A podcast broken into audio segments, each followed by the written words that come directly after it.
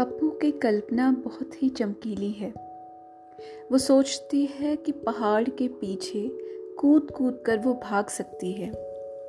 चीटी की बारात का दूल्हा कौन है? टीवी के अंदर घुसकर वो भी टीवी पर आएगी। टिन के डब्बे में टूटे बटन खनखनाते हुए उसे गीत जैसे लगते हैं। उसके दिल में आता है कि दाड़िम के पेड़ के फूल के रंग कितने प्यारे हैं। माँ ने मकर संक्रांति मतलब काले कौवा के दिन, उसके लिए बहुत सुंदर माला बनाई। उस माला में माँ ने एक दाड़िम का फूल भी बनाया। कितनी खुश हुई। पप्पू ने उसे जब सुबह की चाय के साथ खाने का सोचा तो वो बड़ा असमंजस में थी।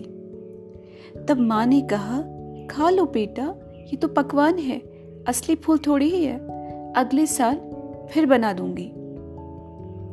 अब पप्पू के गले में सिर्फ़ धागा है, क्योंकि सारे घुगुते तलवार, शक्कर, पारिव तो वो खा चुकी है। पर गले में धागे को लटकाए पप्पू दो दिनों तक घूमती रही।